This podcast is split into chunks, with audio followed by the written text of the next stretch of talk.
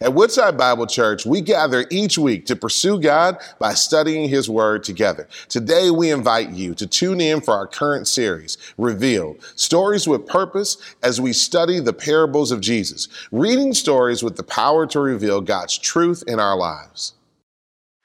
Well, this morning we get to continue our series called Revealed Stories with a Purpose. And what we've been doing is we've been diving into the Gospel of Luke and we've been looking at different parables from Jesus. And what we've been learning is that a parable is a story with a lesson attached. Uh, so far, Jesus has been talking to one audience. Every single parable we've looked at has been to the same audience. Do you guys know? Can anyone tell me what that audience has been so far? The Pharisees, very well done. Yes. So the Pharisees, the Pharisees, the religious elite of that day. And we see multiple counters with Jesus and the Pharisees. And Jesus is just straight up with them at many points. And then at other points, he, he teaches them with parables. Well, so far, Jesus has been using parables that have hypothetical people in them. You know, we talked about the story of a farmer who went out to go and sow seed. We talked about the story of a father and his two sons. And then there was a certain man who threw a banquet.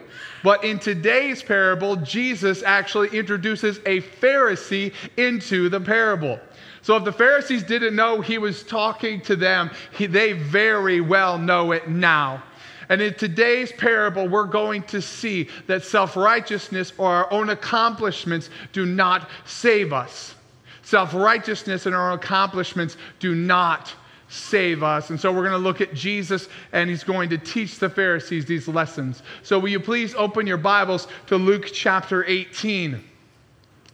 Luke chapter 18. If you don't have a copy of God's Word, feel free, pull out your cell phone, iPad, computer, uh, desktop, whatever you brought with you today.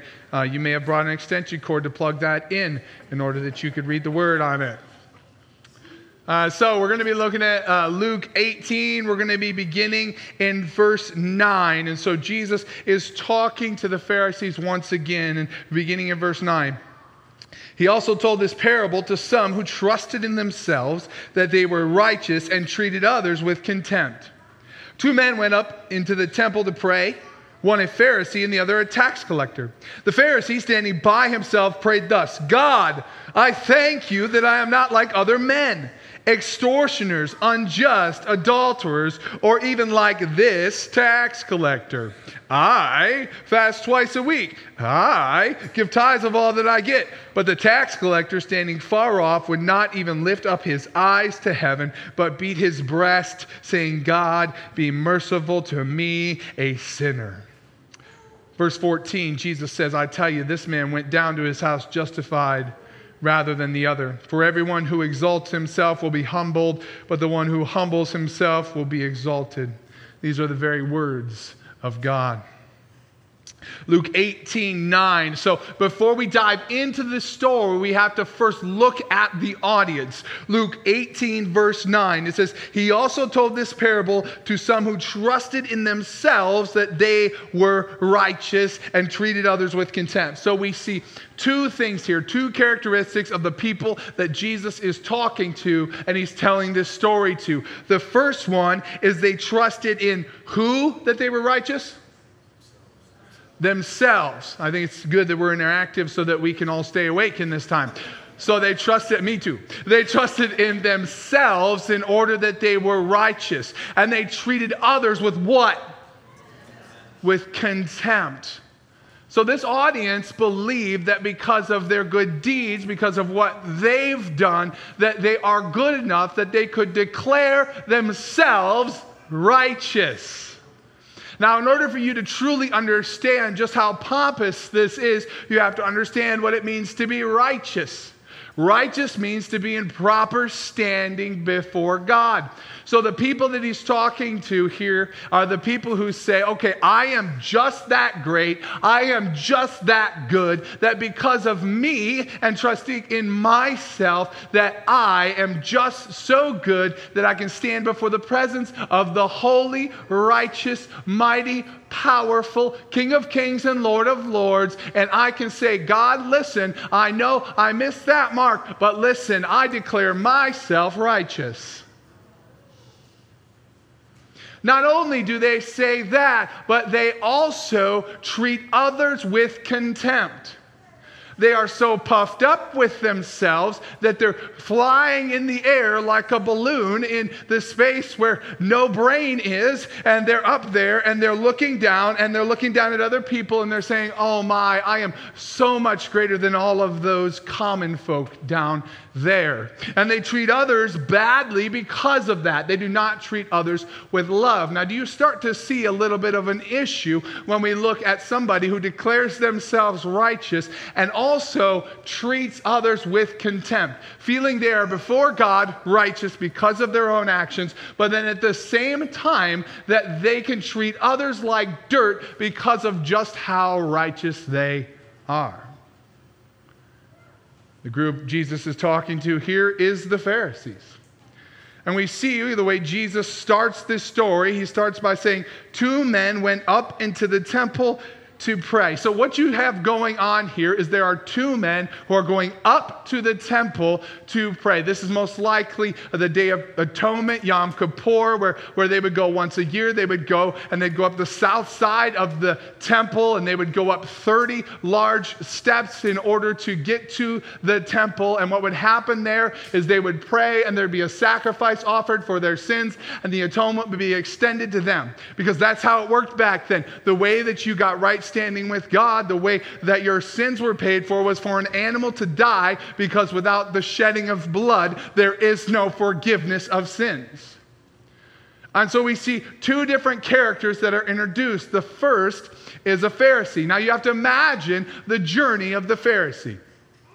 The Pharisee comes up to the steps of the temple. There's about 30 steps with large platforms that he had to walk up. And with each and every step, as he walked higher and higher, he got more confident as he thought about all of his accomplishments and all of the great things that he had done and all of the things that he had done uh, that puts him in right relationship with God, he became more and more confident. I can imagine he is just skipping up the stairs, ready to go right into the center of the temple, which was his place because he is just that righteous, and stand before God. And we see him walk in front of God, stand before him, and start to pray. But the way he prays is not the way God has prescribed to pray. He says, God, thank you. Thank you for creating the world. Thank you for your grace. They would have understood that. No, no, he says, Thank you, God, that I am not like other people especially that guy, the tax collector. Well, we have another character in the story. It's the tax collector. Now, you have to understand who the tax collector was. Tax collector was seen as the scum of society. Tax collectors were actually Jews that were hired by the Roman government to collect taxes from the citizens. And the way that they did this was with strong arm tactics. They would hire groups of thugs. They would do whatever they needed to in order to get money from the Jews. And they would take above and beyond what's owed to the Romans because anything that they made above and beyond that, they got to keep for themselves. So they were getting rich off of the backs of the Jewish people. They were like the mafia of that day. They did whatever they needed to in order to get the money. So they were a hated people. We see a tax collector. But the tax collector's journey is different. He walks up that same flight of stairs, but every single step he takes, he becomes more weighed down. He becomes more burdened. He becomes more unsure of himself. So much so that as he gets to the top of those stairs, he won't even go fully into the temple. He stands outside.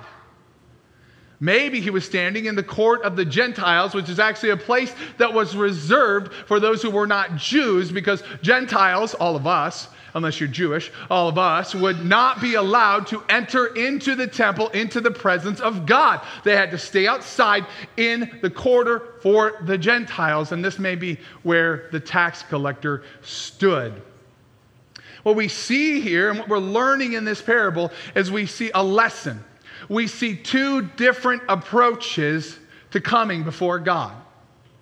Two different approaches that people take when they come before God. The first approach is represented by the Pharisee.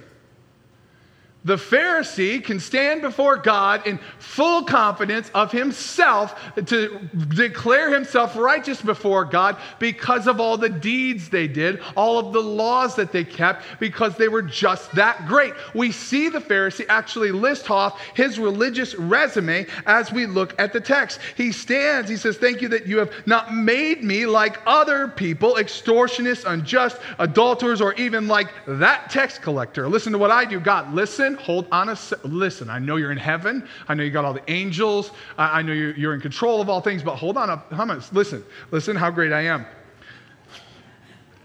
I fast twice a week. I give tithes of all that I get. So he gives two things on his resume. He says, I fast twice a week. Now you have to understand that for Israel, you only had to fast one time a year according to the law of God, and that was the Day of Atonement on Yom Kippur. But what actually is happening here, this dude's fasting twice a week. So he's fasting like a hundred times a year. But what's actually going on here is these Pharisees would most likely, they would fast on Mondays and Thursdays. Now it's important to know that because Mondays and Thursdays were market day in the town. And so the Pharisees, they would, they would fast and, and they wanted to make sure there was enough people to see them. And, and you look at Matthew chapter 6, it's hilarious because in Matthew chapter 6, Jesus talks about the Pharisees who stand at the corners and pray. And they pray this prayer Oh, God, thank you that I'm not like all these other people. But then also, they, they would fast as well. And Jesus says in Matthew 6, He says, Listen, when you fast, don't, don't tear your clothes, don't mark yourself with ashes, uh, don't show people that you're fasting. Do it before you and God because it's a relationship with Him that really matters. The Pharisees, they would walk around like, Oh, oh. And you walk around and be like, oh, What's wrong? Oh, nothing, nothing. What, dude, you're like bent over and you're grabbing your stomach. They said dude back then. You're bent over and you're grabbing your stomach. What is wrong with you? And they'd be like, okay, if you must know.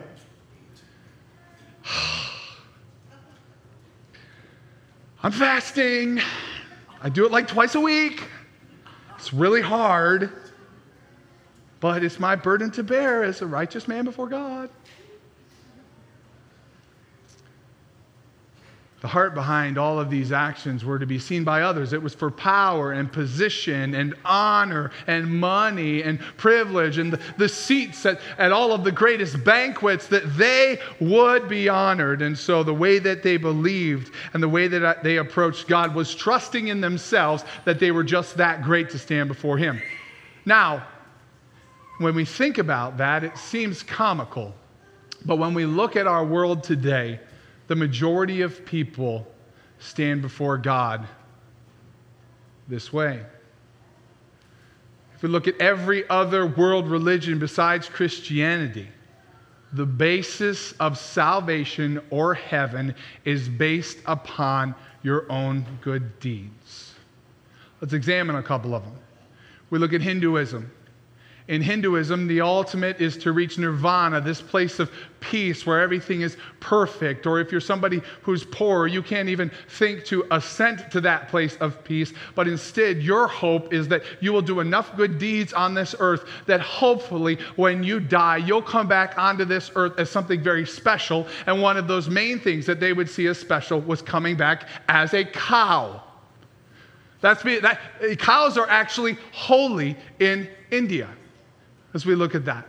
If we look at Islam, with Islam, you, you do everything that you can to just keep the Quran. The Quran is their holy book. You try and keep all of those things. And if you do enough good things, you might just get into heaven, but you're never guaranteed. The only way you're ever guaranteed to be in heaven is through martyrdom, through killing yourself for the faith.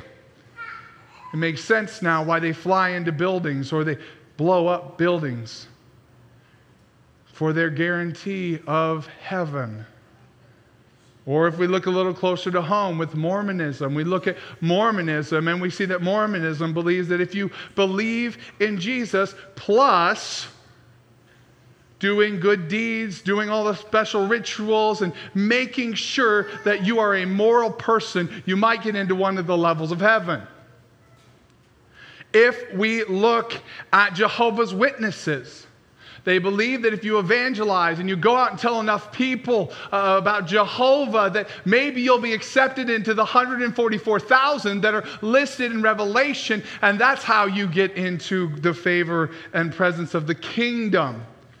If we look at Roman Catholicism, we believe in Jesus Christ plus praying to the saints, paying penances, taking communion and graces, uh, all confession to the priest. It's, it's Jesus plus and the reality is is christianity is the only religion that says it is only through jesus christ that i can be saved. The reality is it's not about deeds we do it's about something that has already been done which is jesus christ dying on the cross. Praise the lord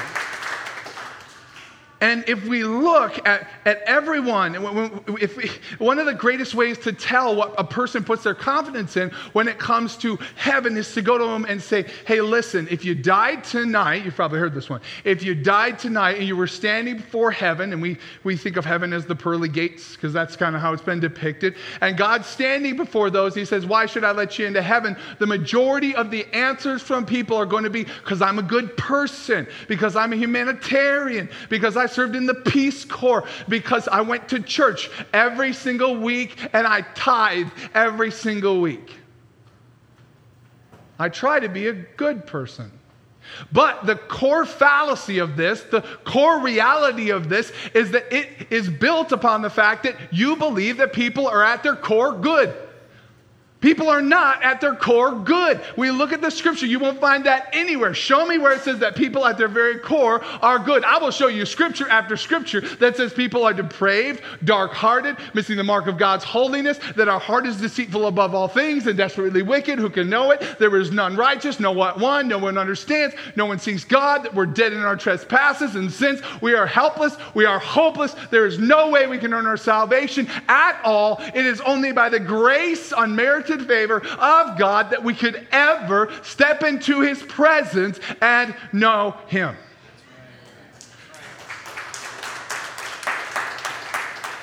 Praise God. But the Pharisees missed it.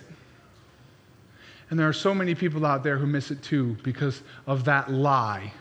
That if your good deeds outweigh your bad deeds, then God just has to let you into heaven because you've declared yourself righteous. That's why we must preach the good news that you don't have to earn your salvation. You have to surrender. You have to realize you can't earn your salvation, and you have to realize that there's one who has, and that you can be forgiven. So that's one way that people go before God is self-righteousness, which we see is represented by a majority of the people in our world. The second way that we see is, is represented by the tax collector. Now we see the tax collector and his, his feelings and his humility are represented by a couple different things. First, his location. He doesn't even go into the temple. Second is his position. Look at what it says in verse 13. But the tax collector, standing far off, would not even lift his eyes to heaven. He's standing far off and he's standing with his head down. Now, what does putting your head down represent? Or shame. He's shame. I see this when one of my kiddos spills a red drink on our carpet, or you find a dirty diaper that was hidden somewhere, and it's confronted. The posture of that child is one of shame. David calls it being downcast in the Psalms. He says, Why are you downcast, O my soul? Put your trust in God. So he's got this position and this posture of shame. Finally, it is his posture. Look at verse 13. But the tax collector, standing far off, would not even lift his eyes to heaven, but beat his breast. He's beating his chest. Why is he beating his chest? Well, in order for you to get this, you have to understand what it meant for a man in Middle Eastern society, even today, to beat their chest. This is not something that men in society did. This was a representation of the ultimate depth of sorrow that this man is feeling. So much so, he feels this sorrow within himself. Well, what's he sorrowful for? Why is he beating his chest? Well, for the Jewish person, the heart is the very core of a person. It's where everything comes out of. You've heard, uh, if you confess with your mouth, Jesus says, Lord, and believe in your heart that God raised him from the dead, you will be saved. That does not mean a mental assent. What believing in your heart means is your whole core of everything you are is surrendered to it and given to it. That's what believe in your heart means. Your life is given to it. And so the heart of the person they knew was depraved. That's what Jeremiah said. The heart is deceitful above all things and desperately wicked. Who can know it? So he's beating his chest in sorrow. This is a, a, position that is only reserved for the most horrific events. The only other place we see this is in Luke chapter 23, verse 48, in all of the New Testament, which reads this. When all the people who had gathered to witness this sight saw what took place, they beat their breasts and went away.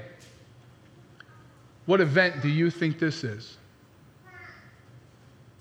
This is the crucifixion of the creator of the universe. That's the type of sorrow that this tax collector is feeling. Now, look, there is a reason for this sorrow. This is so important to see because sorrow, godly sorrow, the Bible tells us, leads to repentance. What is that sorrow over? Look at verse 13. He says, God, be merciful to me, a sinner. He sees his sin clearly. He sees who he is before God. He is a sinner. He is someone who can never earn God's right standing. He could never stand there and declare himself righteous. That is what is so amazing about God's grace. Think about the words to that song. You know, it's interesting because the majority of people, if they grew up in church at all, or really, it's one of the most popular songs of all time, they'll sing the song Amazing Grace. I want to I want to list off a couple of the words that are talked about in the very first verse of Amazing Grace.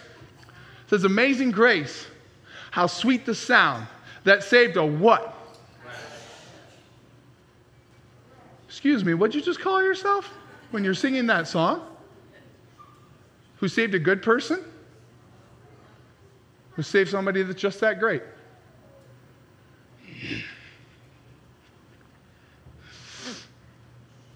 No. Saved a wretch.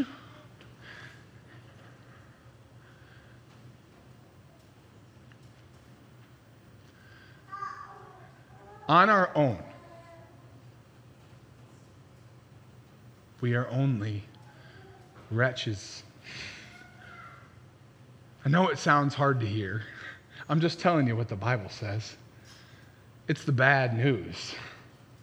On our own, we will go after sin every step that we take. On our own, we want to be God of our own lives. On our own, we want to be king. On our own, we want to go after everything that makes us happy and brings us the greatest pleasure. And that's what we would go after. That's what the Bible says. And ultimately, what we do is we trade the things that God created for the Creator. That's what Romans 1 says. And because of that, we miss the mark. We try and be God over our own lives. We try and be ruler over our own lives. And the reality is, it makes sense then that every man made religion makes me the one who is in charge of my eternal destiny, doesn't it?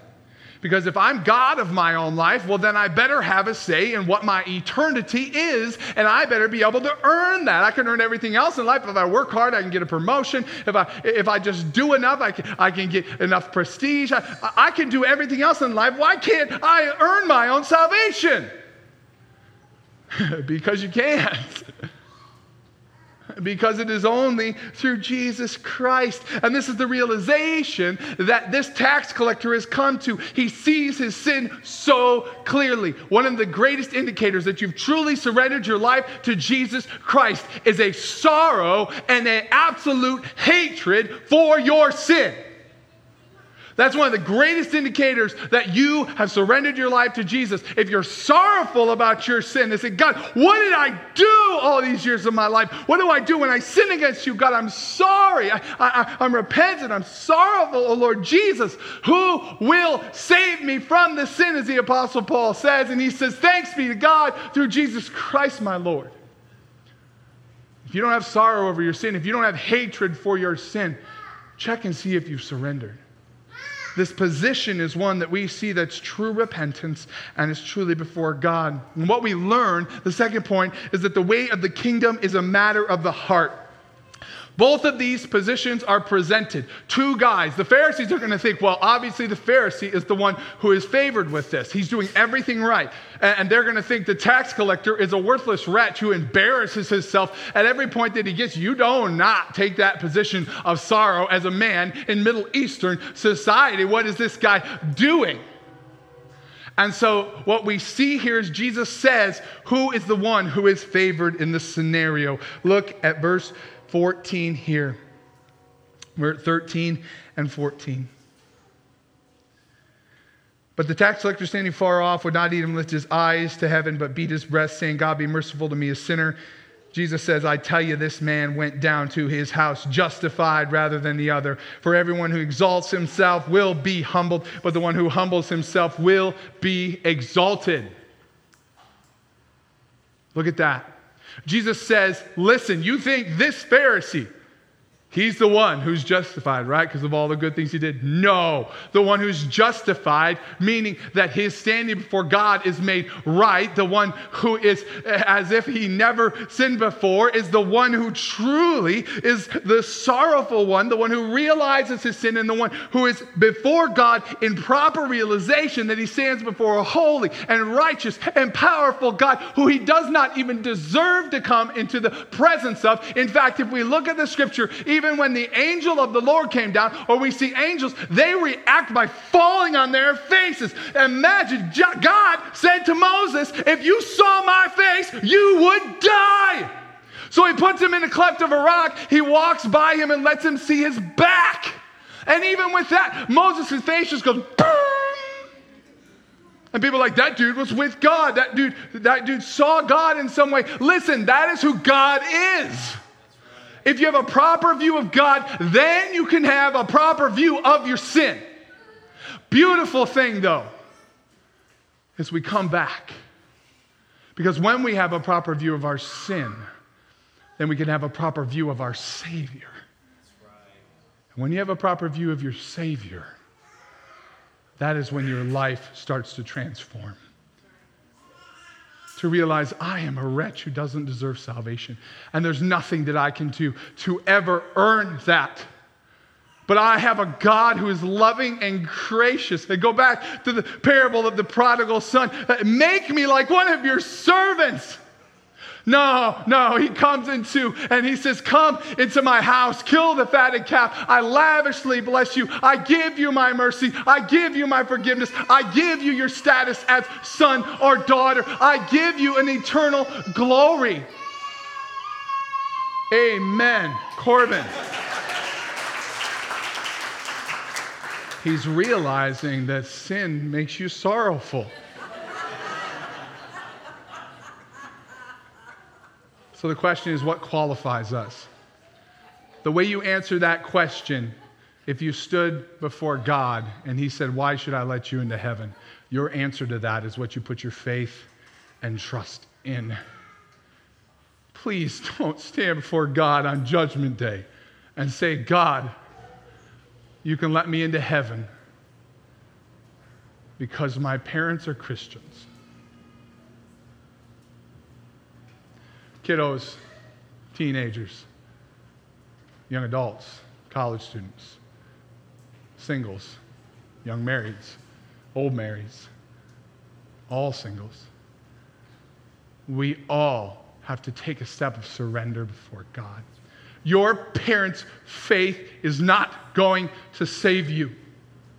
I want you to know that your parents are praying on their knees for your salvation if you've never surrendered your life to Jesus. And your parents want you to surrender your life to Jesus because they can look and they can see what is coming down the road. And it's so easy for us when we're younger to just focus on this life and to think that it's all that there is. And the reality is, this life is but a vapor. And if you don't surrender your life to Jesus Christ, and you will be apart from, from God's, pre- from, you will be apart from the blessings of God. You will be still under his judgment in a place called hell, which is designed for the judgment of Satan and his demonic forces, but also all those who don't surrender their lives to Jesus will be there. And I do not want you to be there.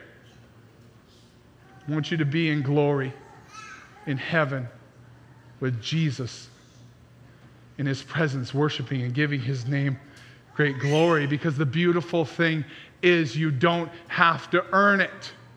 There's not a good, good things you can do to earn it. And the only answer to that question is because of amazing grace.